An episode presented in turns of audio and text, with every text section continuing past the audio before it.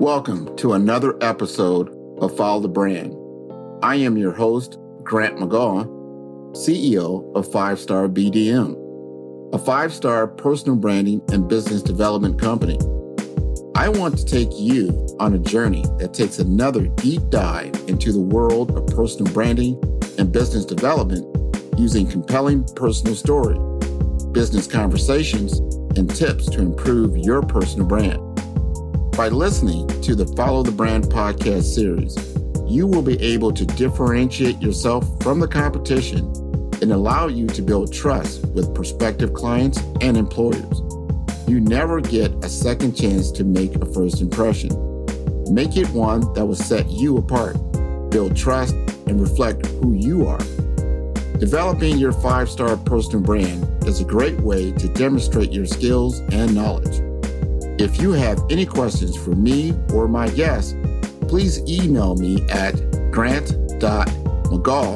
spelled M C G A U G H, at 5 star BDM, B for brand, D for development, M for masters.com.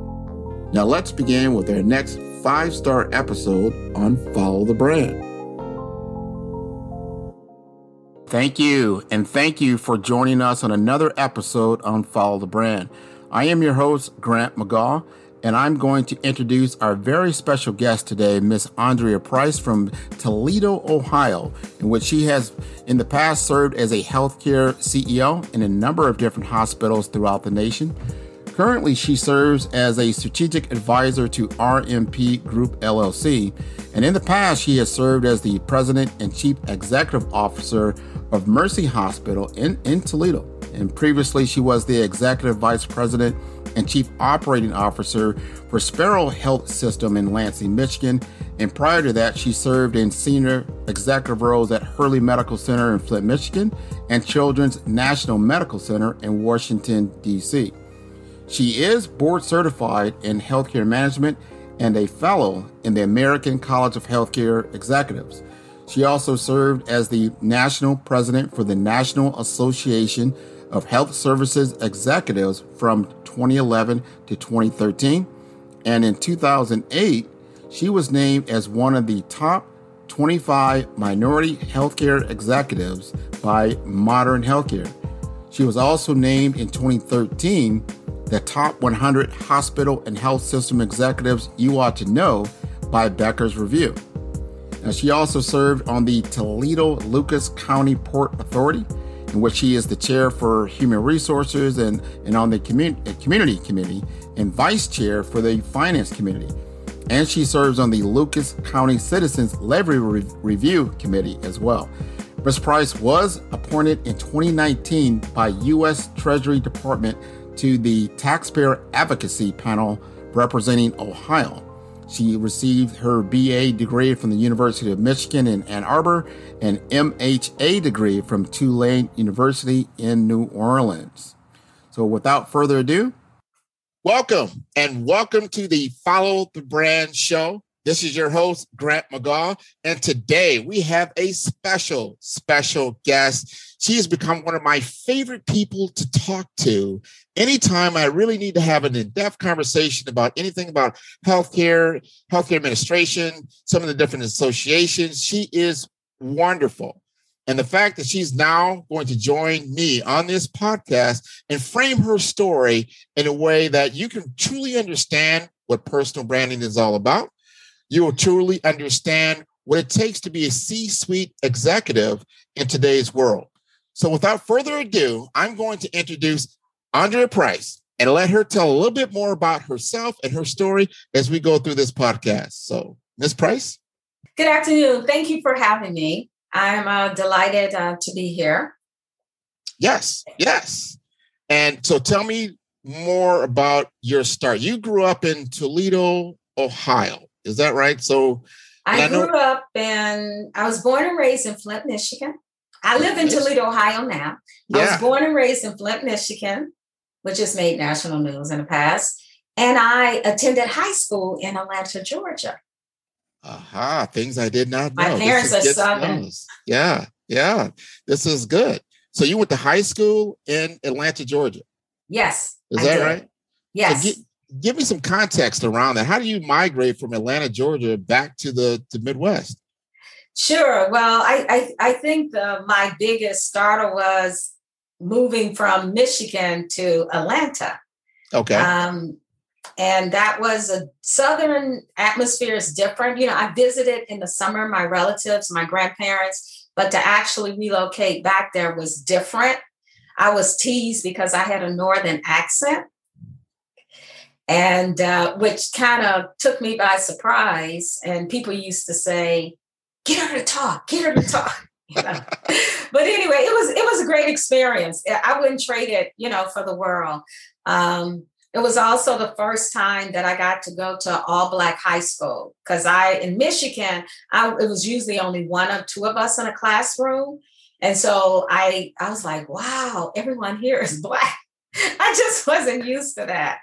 And so I didn't go willingly because I was point guard on the junior varsity um, basketball team.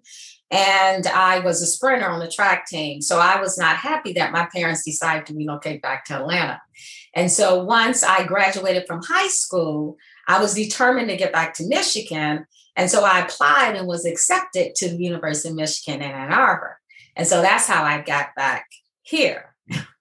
Oh, that is a great, great story. She, you know, the, the prodigal child ends up back in uh, Michigan. You know, go blue. We got to put some blue out there, right? Absolutely. so, a, as an undergrad in Michigan, I mean, were you thinking healthcare at the time, administration at the time, and give, give us some? No, I was not. Uh, at Michigan, I majored in psychology. They had like one of the top ten psychology programs in the world. Also, Michigan had a program where once you matriculated with your undergraduate degree, the master's and the doctorate degree were combined. So if you got accepted to the graduate program, you would get your master's and your PhD. And so I thought I wanted to be a clinical psychologist. During my junior year, microeconomics, Paul Feldstein, who's kind of famous, but um, he was teaching in the School of Public Health and the Health um, Services Administration program. And, um, but they also had a shortage of economists. And so he taught undergrad. And for some reason, he walked up to me and he said, Andrea, have you ever thought about hospital administration? I'm like, no, you you need a degree for that. And he said, why don't you come over to the School of Public Health that's right across the street from the main campus and, you know, I can introduce you to the students, I can introduce you to the dean of admission. And I was like, okay. And I followed him up. I went over, met with the dean of admissions. Uh, they let me interview students. I ended up writing an English page, paper about the of hospital administration, got an A on it. And that's how I got interested in it. That summer between my junior and senior year, I stayed in Ann Arbor and I volunteer at University Hospital. Is now it, you know U- University Medicine, but it was just called University Hospital. And I was like, you know, I think I am interested, and so I applied to graduate school. Man, that's, that was that's how I got started in the field. I didn't even know it existed. Ex- well, a lot of people didn't. You know, mm-hmm. hospital administration. I remember my uncle uh, took that up and actually went to a school in Atlanta, Georgia, for hospital administration. Okay and I believe it was uh, not Georgia Tech. I think there's another one down there. Emory. It, it may have been. You know, okay. It's been a, a, number of years, but remember, that's the first time I had heard about hospital administration as a curriculum. I said, "Oh, I'm going to be a hospital administrator." He ended up being a lawyer, but that's where he did his undergrad. He ended up going back to Creighton and got his law degree, but that was his track, right? So yes. I'm just very interested in your story. So you go from University of Michigan, you get into healthcare administration, then you go to Tulane University. Is that yeah, right? I went to Tulane for my master's degree. Yes, in New Orleans. New Orleans. Okay. Yes. All right. You had a little good spice in your life. oh, yeah. That's another story. I went to New Orleans, and after three weeks, I decided uh, New Orleans wasn't for me and that I was going home. True story. I packed up my Foot Locker back then. I'm telling my age. We had Foot Lockers that we traveled with. Packed up my green Foot Locker and told my two roommates. One was getting her PhD in psychology, and the other one was in med school. And I said, I'm sorry, I, I cannot live here. It's too hot, it's too humid. You have chameleons walking in the house. I was like, you know, and you're counting the mosquito population. I don't even know how you do that. But anyway, I, I can't do it. And so I packed up, called my parents. They were like, okay, if that's what you want to do, honey, you know, here we go. And then I sat there and I did something really plain and old fashioned. Took out my my pad, drew a line, pros and cons. And I was like, oh my goodness, I have a liberal arts degree from University of Michigan. I'm not gonna make any money. I gotta stay here and get this master's degree. And so the next morning, I called my parents and said, I'm not coming home. They're like, Well, I'm like, No, I can't. There's no way. I, I, I just cannot. I told my roommates, of course, they were thrilled because I paid one third of the rent. And so I end up staying. And I was like, you know what? Humans are adaptable. If people can come from different countries and can't speak English, and I'm in the same country and I'm complaining about how hot and humid it is. Yeah. I was like, you can handle this. And so I end up staying. Man, that see, that's a wonderful story. And I'm sure there's a lot of people out there that can, you know, re- listen to that story, relate to it on their own, like at mm-hmm. that pivotal times in their life where there was a choice to make. And hopefully they made the right choice. I think you did make the right choice. You did get your master's degree, and it took you from now. Did you go from New Orleans to Children's out in DC, or? Yeah, I went to yeah uh, from New Orleans. Um, um, what happened when I was in New Orleans? My last semester, second year of grad school, I became extremely ill, and I was told that I was going to die. I was told they had no idea what was wrong with me First, they thought I was anorexic. Then they thought it was psychological, and it ended up being lupus. Oh. And I was discharged from the hospital on Easter Sunday morning. My parents, everyone came to see me because they told them I was going to die. Then they told me, "Oh, you can you cannot go into the field of hospital administration. It's too stressful. Stress will cause your lupus to flare up. And you know what? You won't be able to have any children because giving birth would cause your lupus to, to flare up." I said to them, I said, I looked at them and I said, "No, I don't think so. And I have loans. I am going into this field. I am going to do that." And so when I um, um, you know, completed school, went to Washington, D.C., um, I, you know, immediately found a physician at George Washington University whose practice was Black women who had lupus. And, um, and he's like, you know, I'm going to treat you. I'm going to listen to you. We have lab tests, but I'm going to listen to what you tell me. He said, I was trained in Boston and we were trained to look at lab tests, but not only go by the results. So you really need to tell me what's going on. So my first summer was kind of tough because the sun is my enemy, but after that, it was no problem. And uh, of course, I got married. Of course, I have four children. Of course, I worked my way up through the career ladder to become a regional president CEO. And so that tells you anything about my personality.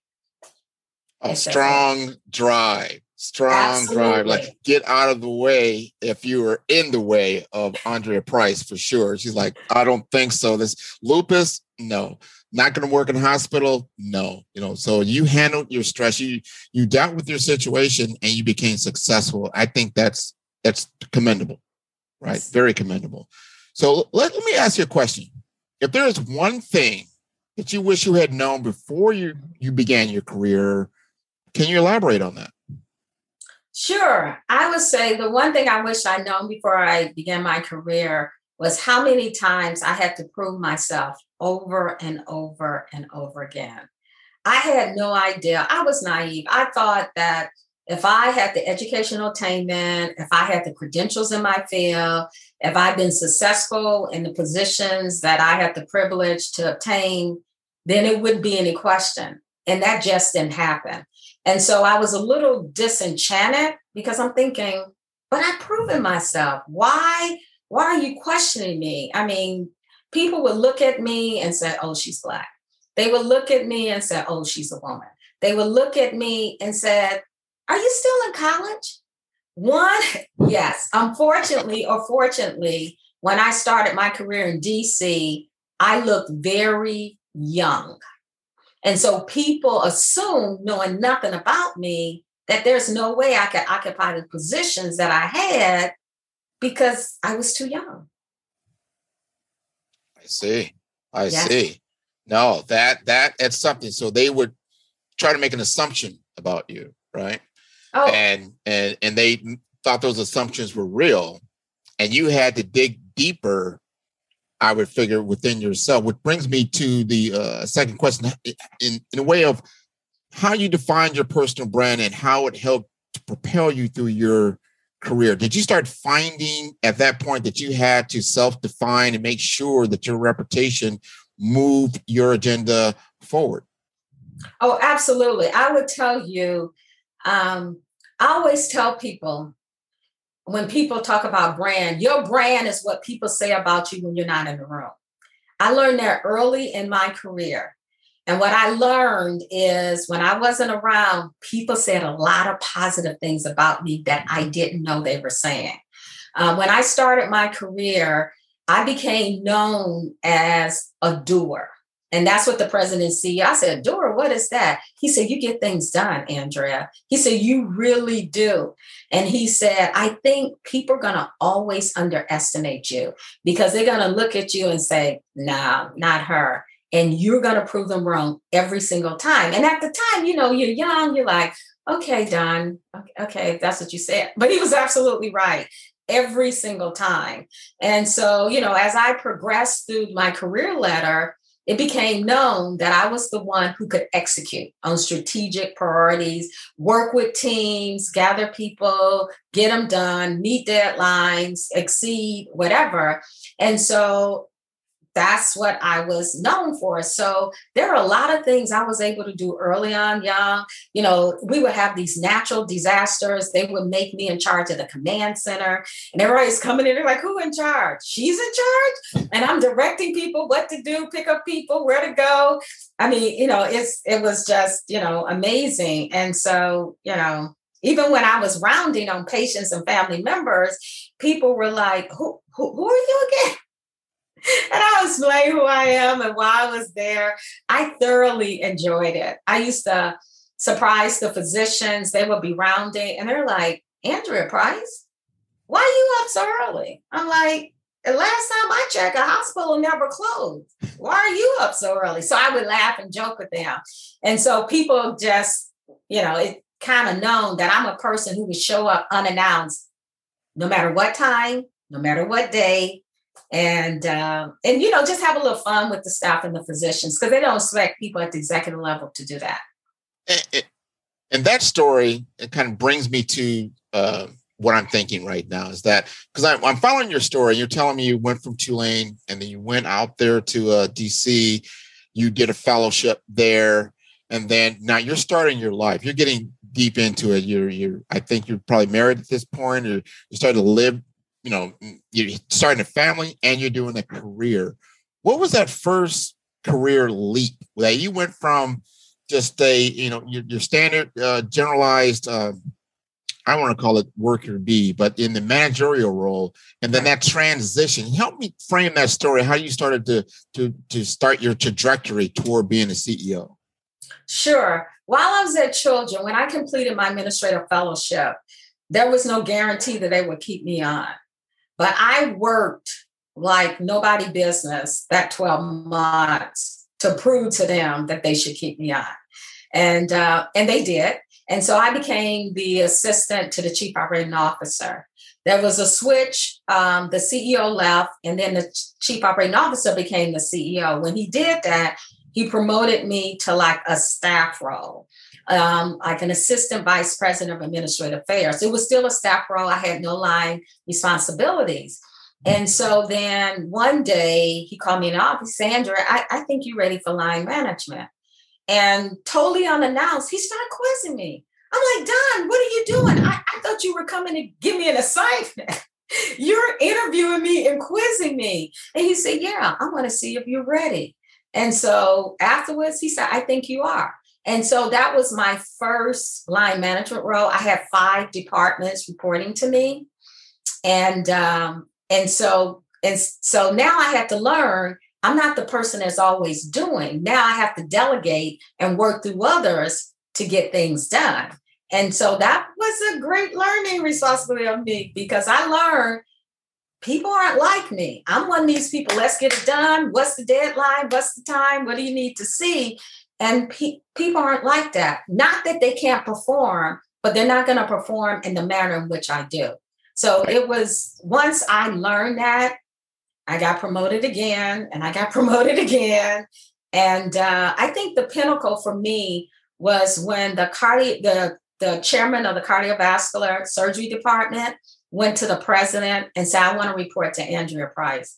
And he said, Excuse me, I don't think I heard you. He said, I want to put, he said, You want to report to Andrea Price? He said, Yes, I do.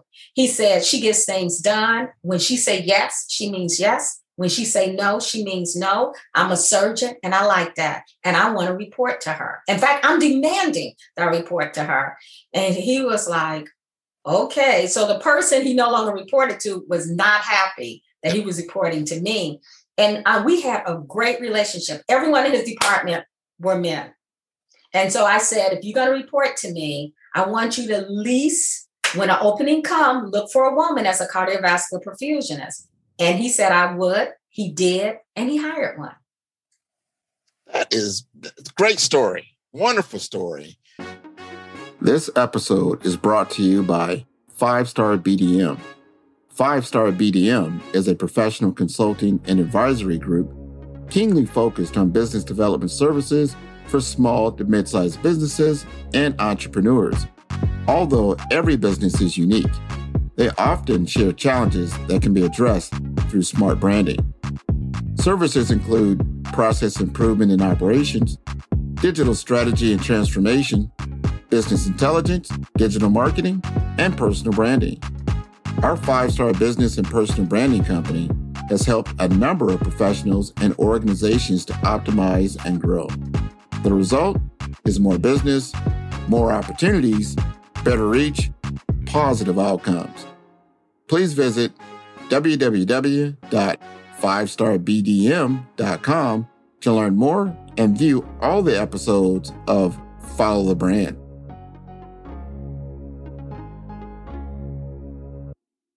And it leads me to the next question I have, which which I, I'm seeing it, but I want you to articulate it. And that sure. is when it comes down and you it's kind of a cliche but people talk about this everyone has a superpower what is my superpower what do i do ah. that's better than anyone else mm-hmm. but it is your signature it is really the signature of what i call personal branding just like your your dna just like your voice pattern just like your fingerprint you have something you, you uniqueness about you You've already talked about being that that doer, that that, that strong drive. Help me just frame that story for our listeners about what your how you look at your superpower as. Sure. I would say it took me a while to realize this, but after enough enough people told me, especially those who were, you know, conducting my performance evaluation and my teammates, I would say my superpower is my influence. I have the uncanny ability, I didn't know it at the time, to um, get people comfortable with where the organization wants to go, their organization goes. And so I would get them to create commitment around achieving those. And what I did was I did that through guidance and coaching. So, for example, if you report it to me and that was a report that was due to me, I will review it and give you feedback, even though it was coming to me. And so people are like, You do that? I mean, my colleagues like, I was like, yes, because I want them to succeed. And they were like, oh, we never thought about that. And so then it became like he or she is on Andrea's team. So throughout the hospital, people would say, oh, yeah, they report to Andrea. That's why they're so good. And so it, it, just created this whole thing. And, and they were like, well, how do you get your people to do what you need to do? I said, first of all, you have to be authentic. And first of all, you have to set expectations. I said, you know, I'm known in the hospital as setting very clear expectation and holding people accountable. And you know, they like it. So you know, so I would say my ability to influence people to do what needs to get done. That is huge. My superpower. Being an influencer, especially, and you've run hospitals of thousands of people. Yes. And you've got to get buy-in because that one person that drops the ball, that could be a negative outcome for someone's life. Oh, I mean, absolutely it can. Absolutely. I uh, you know, and I think it's just my personality. It's probably my my southern parents and my grandparents, how they raised me and you know, manners and this, that, and the other, and never think you better than anyone else. I don't care how much money you make or what you obtain in life, you know, treat people. And I've always done that. If you were to go to any of the hospitals that I ever had the privilege of working in, yeah, the employees will tell you everything about me. They remember me. They miss me. You know, I had to, I went to Hurley to see my mom when she had surgery, and before I could get in the door, he's like, "Oh my goodness, it's Andrea Price. We missed you." And they start calling people. People running down. And I was like, oh my goodness, it's been so long. And so that makes me feel good that people not only remember me, but positively. And, and because I recognize them, I knew everybody's name. You know, most people don't even know the person that comes in and clean their trash. Not only do I know I know everything about them. I know where they live. I know their family members. I know this and the other because we sit there and talk. I was raised, I'm no better than anyone else. And so that's the thing. The other thing is, I'm never officious. People know what my title is. I don't have to tell them that. I mean, you, you, you follow me? So yeah. I, I, I'm not that type of person. And I'll just tell you a quick story. We had a major crisis corporate wise in my last position. We had a person who felt that uh, we didn't treat his spouse very well. It was in a, one of my rural hospitals, and he went on a social media campaign like you wouldn't believe. And he had a petition. He created a whole web page. He did all this stuff. He looked who all of us up, and the, the corporation was like, oh my goodness, you know, what are we going to do? This is a nightmare. And the corporate office like, well, this is we're going to do. This is the stance we're going to take. I said, let me talk to him. They're like, no, no, no. I said, no. I said, he is what, 90 minutes from here? I'm going to drive to where he is and I'm going to talk to him. And they're like, Andrea, no. I said, no, I am. I called him up and he was like, you coming here to meet with me? I said, absolutely, I am. And he said, Oh, by the way, I looked you up. I'm fascinated about you. I can't believe someone like you is in the position that you're in. So if you don't mind, because I and I did, I drove down with him. I took the uh, ED director with me because he was angry with the ED people. Emergency department, lay yep. people say emergency room. And so uh, I took him and I went in and I said, mm-hmm, I know exactly who he is. I sized him up and I went in and I was like, I'm just going to be Andrea. And I was Andrea. And by the time we finished, he said, You know what? I'm calling everything off. And so when we finished, I called the corporate office and they're like, What? How were you able to do that? I said, I was just being me. I said, People know when you are genuine right. or you disingenuous. And he knew I meant everything that I said. And he those, those, those are huge qualities huge qualities. Uh, and I think a lot of times, especially now that we're dealing with COVID, we're dealing with COVID uh, uh, vaccine hesitancy. Mm-hmm. And I've had been on several different panels and I've talked to different hospital executives. And I've, I've always want to ask that one question. Is that, you know, the hesitancy is historical for the most part. Yes. And have you truly addressed the pain? Have you really talked to the people about their experience with with healthcare. Not talking about COVID. We're not talking about the vaccine. We're just right. talking about in general what makes them hesitant. And you'll find some stories, and they really, it's not like you can change what happened in the past, but at least you listen to. Absolutely. It's important to listen. Yeah. Active listening is what I used to teach my team. Don't just say you listen. Active listening means you don't talk and you don't interrupt when someone is telling you their story, whether it's a compliment or whether it's a complaint.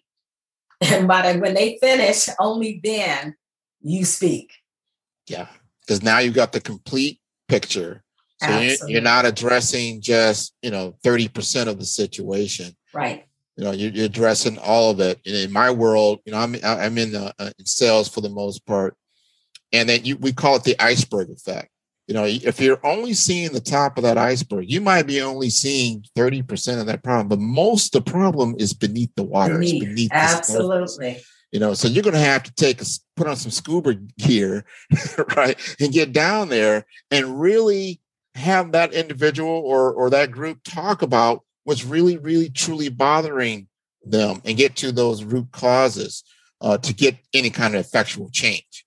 You probably would agree with that. Oh, I, I definitely agree. Um, definitely. Absolutely. So, you know, we talked about some of your qualities, and I, I, I want you to articulate that though just a little bit more. Sure. You had top three qualities that your colleagues remember about you. That if you could frame that in just succinctly. Sure, it's easy because they tell me anyway. Basically, I would say excellence, integrity, and coaching. I even coach my my colleagues, not just my team or the people that report directly to me. Excellent is because I developed the reputation that whatever I do is going to be of the highest quality and it's going to have all the necessary components to get it approved. Okay. Secondly, in terms of integrity, I am very direct and I am truthful and whether people, even when I know what I'm about to say, people don't want to hear, I still tell the truth. Okay. My MO throughout my career is you may not like the decisions that I made, but you're never going to say you don't know why I made that decision. And that has helped me as I prepared uh, my trajectory through my you know career uh, in terms of coaching, again, it goes back to my ability to inspire people to get on board and do what we need to do. Even they may start off and say, no, no, no, I'm against it. And I'm like, okay. But I go back and I go back. And eventually we come to some meeting, you know, some happy medium where they said, okay, I, I can do this. I think that's so. I said those are the three that my colleagues were saying. Those are three, and you talk about personal branding you know when, when, when you know your brand you know what other people how other people feel about you right. how they see you that's important and you can frame that for yourself and use that going forward you already made a relatable connection you know w- with your people and i know you've done that and so my question I, and i have several questions because i think it's interesting because I, I, mm-hmm. see you you know i see you working there at children's in dc and then uh-huh. i want i want to know that feeling that you got when you got that first CEO role, like, hey, I'm going to move from here to go to, to Hurley, and you're now the CEO of a hospital, how did that feel? Scary. it was scary. You know, when I was in grad school, we were always taught that they were preparing us to be a CEO of a hospital. You know, and at the time, you know, you're young, you're 20 something, and you're like, yeah, yeah, yeah. But until you actually get in any position and then you see what actually happens, you see the rewards and the risks associated as you, you know, climb your way up to the ladder, then you begin to think, I don't know if I really want that. I see boards getting rid of CEOs and, you know, this, and the other. In fact, that's what happened to me in my administrative fellowship. I'm sitting there working my little tail off at the end of the day, working on a project.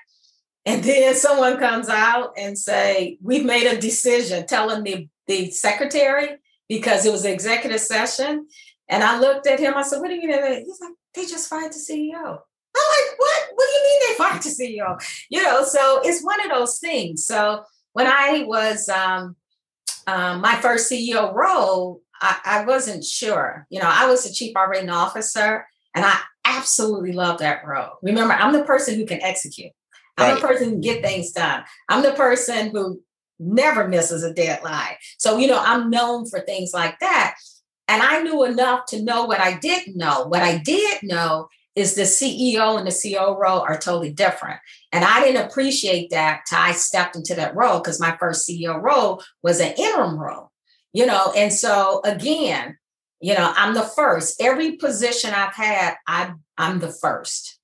So I'm the first. And so what happens is I see, oh my goodness, I got all these board members I need to pay attention to in the CEO role. I didn't have to do that. I only have to pay attention to the CEO, right?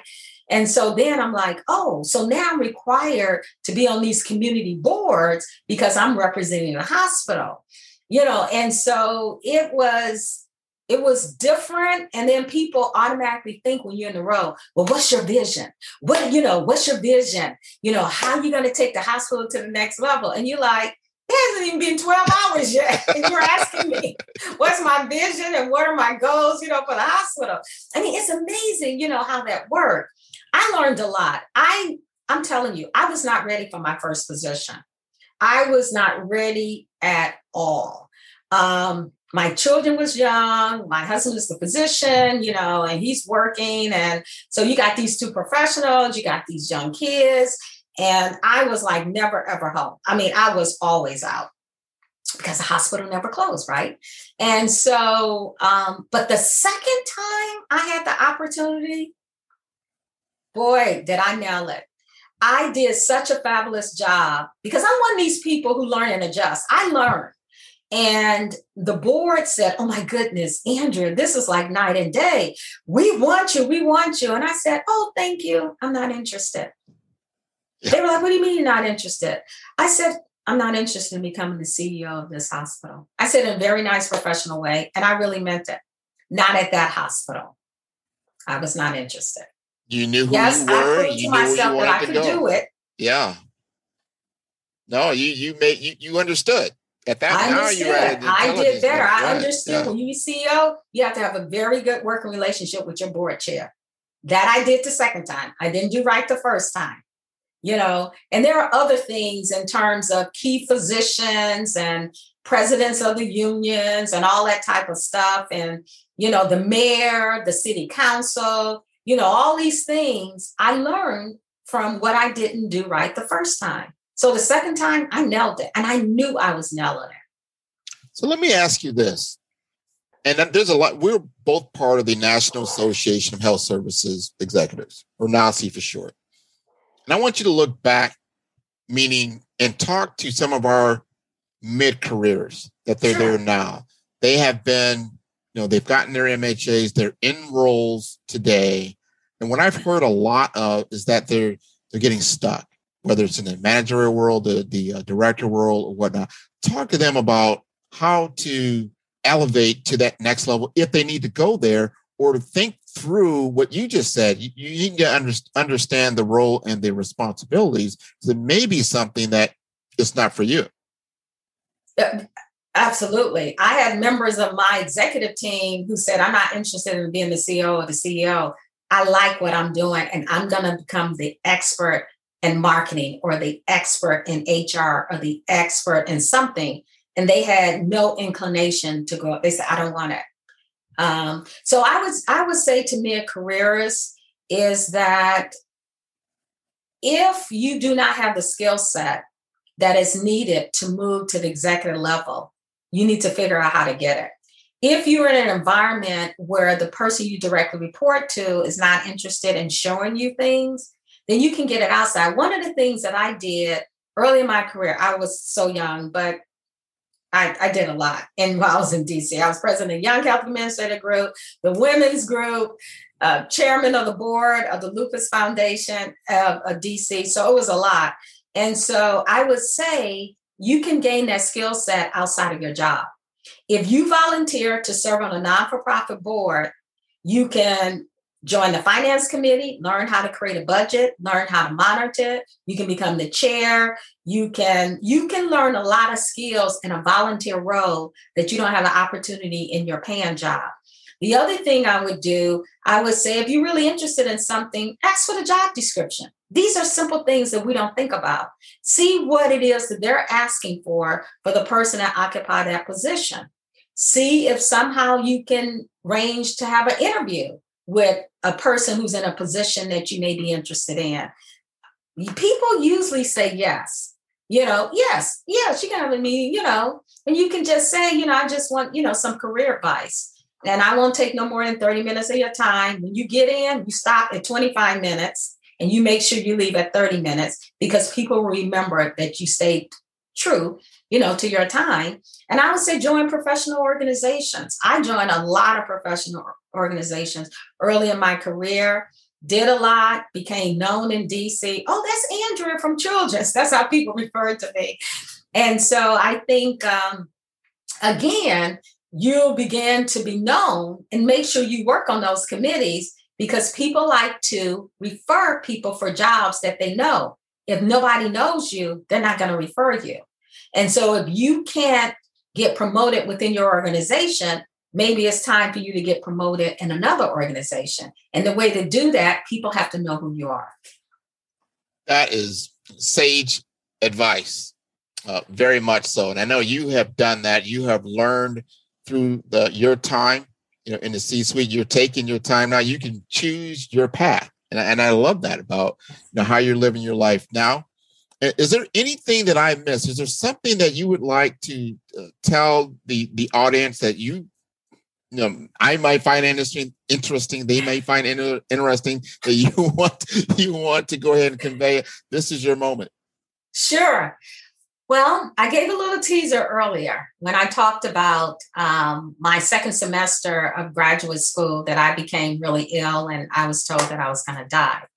Well, when I got to DC, and because I had an excellent physician, I decided I need to learn more about this disease that I have. And so I'm one of these people, when I don't know anything, I investigate and I research. And so I did. I found out there was a chapter. I joined a chapter, ended up becoming the chairman of the board. And because I was chairman of the board, the Lupus Foundation of America asked me if I would be their national spokesperson. So I became the national spokesperson. So, as the national spokesperson, I represented them.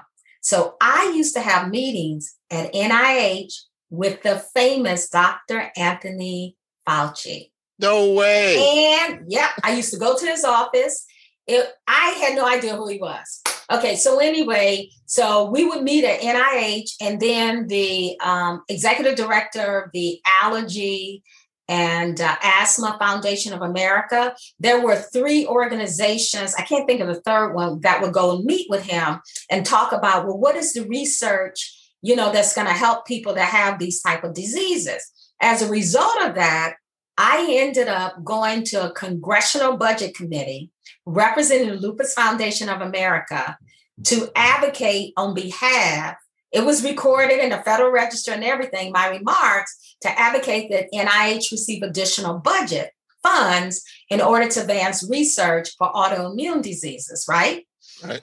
While I was there at the congressional hearing, there were two other people waiting with me to speak. One was we- William Shatner from the Star Trek series. the other one was someone I really admire, Dr. Um, Mary Frances Berry. Dr. Berry Dr. was Berry. the Secretary of Education under President Clinton. At the time I met her, she was the chair of the U.S. Commission on Civil Rights. And she was there because her niece was 21 years old and died from lupus. And she was there advocating money for the research for lupus. And so we got to talking. I'm thinking, okay, Andrea, just calm down because I, I really admire this woman. And so, um, of course, she took the show. They bowed down to her. And I'm thinking, I gotta go speak after this woman, you know, because they had us lined up. And so I did. I, you know, I, you know, did it. And afterwards, she said, Would you like me to drop you off at home? I was like, Wow. I was just gonna take the subway. And she said, sure. We got to talking. She told me all, all about her knees, you know, how devastated they were. She died from lupus. And she was asking me all these questions about me and lupus you know, because I mean, what I was, what, 24, 25, you know, whatever. And, uh, you know, how I was holding up and all that type of stuff. And uh, so that's something someone doesn't know. And then the last thing I was saying, because I was the national spokesperson for the Lupus Foundation America, I was interviewed on the Tom Brokaw ABC Evening News. Is that right? Two minutes. Now you know it's only 30 minutes and usually get right, 30 seconds. Right. They gave me two minutes. They sent a whole production crew to my house in DC followed me around, interviewed me, had my daughter, who was two years old, they were fascinated that she knew how to read certain words, and they filmed her, and she was on TV reading to me. I mean, not reading, reading, but you know, yeah. Apple card, you know, that's right, like, right. how she's only two years old. How is she able to do this? I was thinking, I thought y'all were interviewing me about lupus and follow me around, but it was all good. So, though I would say that is something that very little people know about me. That is a wonderful, wonderful story. I am so impressed. I've been more impressed after this interview, just hearing the things that you have gone through and that you've done it at such a high, high level. And you've taken your personal brand from the very beginning, all the way from Flint, Michigan yes. to Atlanta, back up to to, to Lansing, Michigan, to, to Tulane, which is New Orleans, to DC. Yes. And here you're making your home again back in the Midwest. And this has been wonderful. And I, I'm so, so thankful that you took the time to, to join us on Follow the Brand. We're going to air this in, in a few weeks. And I think it's going to be wonderful for our audience to truly tune in and take away the gems that you have laid about what a what a true brand is is how you live your life. And you've been oh, living absolutely. a very very it's how, and how others see you. So absolutely you know definitely once you set that standard you have to maintain it. That's it. The gold standard. And you've done that. You're shining very very brightly. So thank you very much. Yep and thank you for inviting me. It was my pleasure. You're welcome. Talk to you later. Okay bye-bye